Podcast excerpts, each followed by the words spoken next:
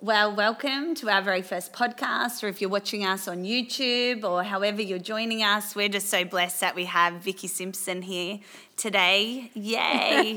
we're just squeezing our very last ability potentially to be in the same room. Before they lock us all up. That's right, legally. we have our safe social distancing. We do. We've been doing appropriate hand washing, all that jazz. I would have loved to hug you I know. and squeeze you. Very hard for us sanguine, extroverts, affectionate type people. Impossible. They do Very need to lock us up, otherwise That's we right. can't stop touching people. Um, I can't stop touching my face, so that's anyway. That's a confession for everybody. For those of you who maybe don't know who Vicky is, she's an incredible, recognised prophetic voice, not just in our movement, um, but across don- denominations. A C3 chick I with am. Pastor Phil and Chris Pringle, um, which we love the C3 movement. Yeah. Such a blessing. And you've been ministering for 28 years. Yeah, full time. Another 10 years before that, you know, in my local church. Yeah, wow. So that's the extent of my prophetic experience. Yeah. Yeah, which is quite extensive. Yes, Yes, I think so. I think so. and you, anyone who knows you, knows about Damien, your husband. my husband, hashtag Speedy Simpson, hashtag Sexy Leg Simpson. I love. Actually, Does he I'm- like that? no, he doesn't. He I would it. imagine Felix would hate that as well. Actually, um, for our last anniversary, I, I posted on um, Instagram. Uh, 14 years married to the sexiest legs in Sydney, and I immediately lost about 10 Instagram followers. That is hilarious. And so I said, clearly, men who dev- were devastated to find out that I was married. I thought that could be the only explanation. But yes, Damien um, is an architect and long distance runner, hence the speedy. Yes. Oh, well, I yeah, I love following you guys on Instagram. I think you are a, a fun, fun and beautiful couple to Oh, follow. Thank you. And I guess I've I first saw you ministering up at Horizon. We had a leadership meeting that Pastor Brad. Was that the first time? That was the first time Pastor Brad hosted. You came and you're going to share a little bit of what Yeah. you shared then. But I was so impacted by your ability to bring the word of God so naturally. I think it really Thanks, encouraged me of the prophetic delivered again naturally as well, Yeah. but so sharp and so profound. And I've been encouraged to see you operate in your gift. It's definitely That's stirred great. me on as well. Um, as a female minister, I think you were you were so yourself and so anointed at the Mm. Yeah. same time. Yeah, I think you just joined the dots there. That's what that's who God anoints. Yes. You know, when you yourself, like the Apostle Paul said, by the grace of God, I am who I am. And um, and I've found that I can't be anything other than who I am. Yes. And yeah, I'm pretty down to earth. I'm an Aussie chick, an Aussie Italian chick. Yes. And um, and I've, I found I, I learned very early that when I was being myself, that was the, that was who God used. Yeah.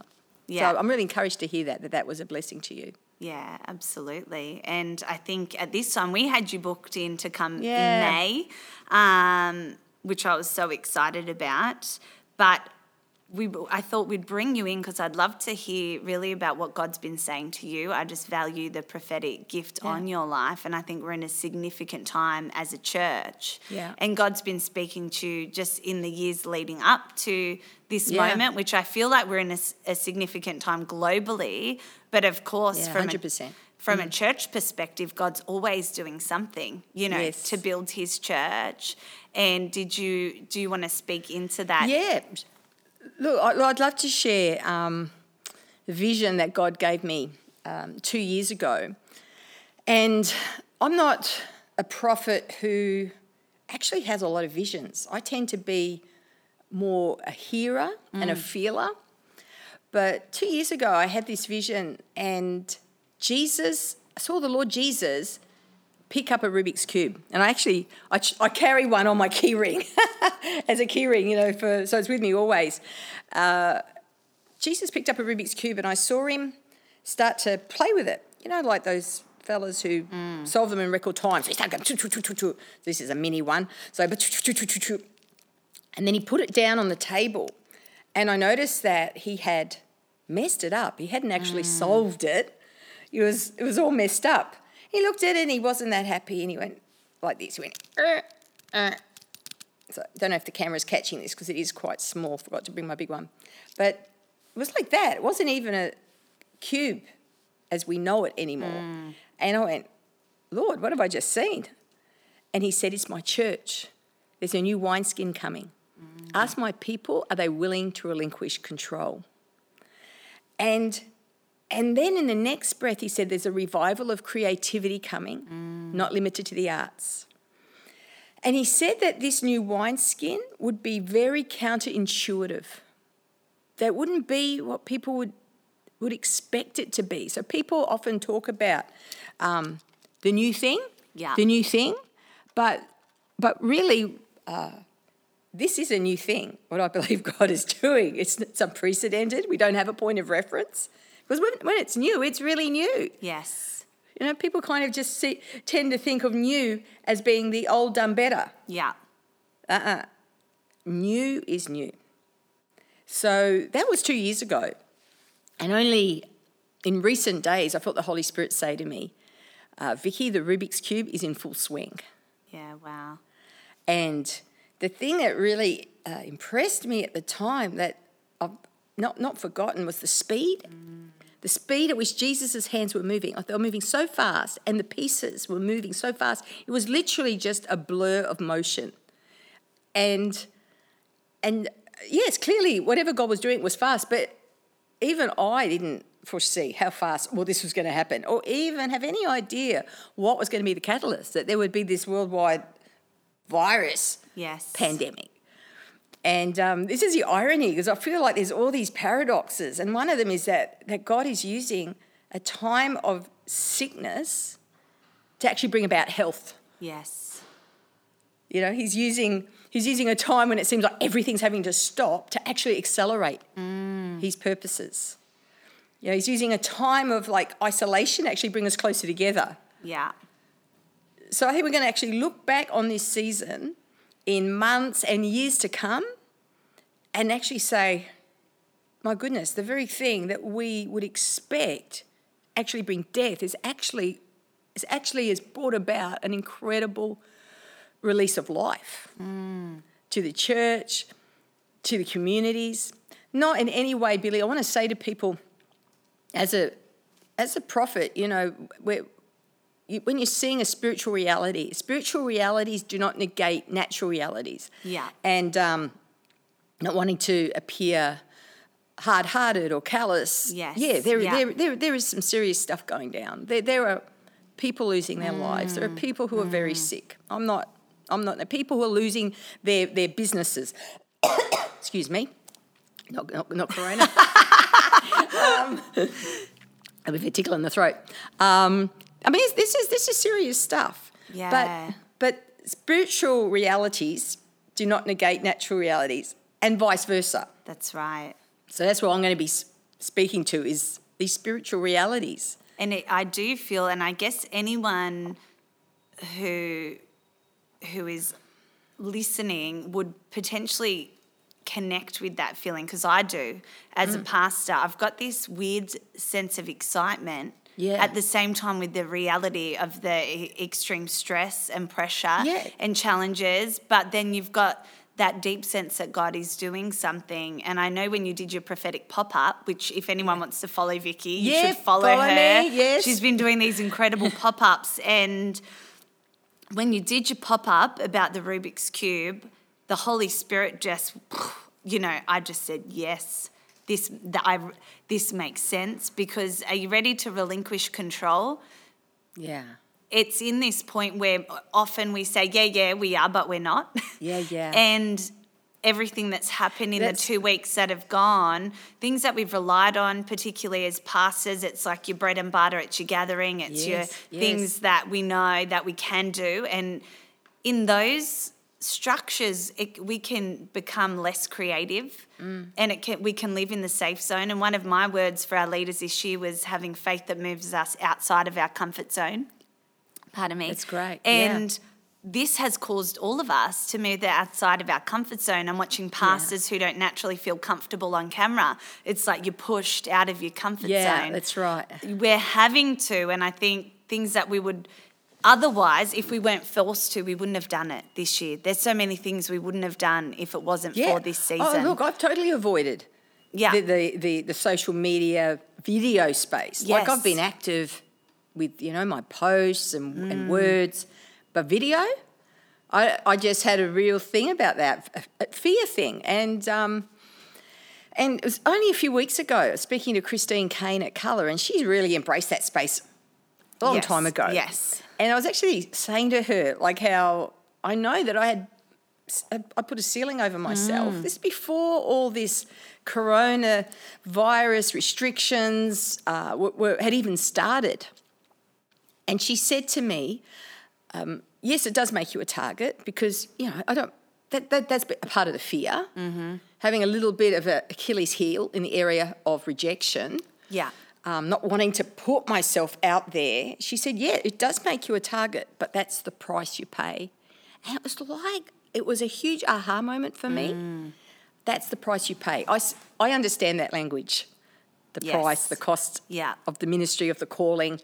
And so when this all happened, when for me, you know, once they said no more gatherings of 100 plus, Mm. that was three months of ministry. Bam! Yeah. conferences, our, our uh, my primary source of income, and Yeah. um, just gone overnight. And realizing I was going to have to reinvent really quickly. Yes. And find a place to minister because a minister's got to minister, Absolutely. and the word's still got to get out, and the gospel has to be preached. And I thought, okay, I was already prepared. God had already sown that seed mm. that yes, be more visible makes you more of a target. And I reckon in the last the last few days, that like in less than a week, I have broken through barriers that I have been hiding behind for years. Incredible.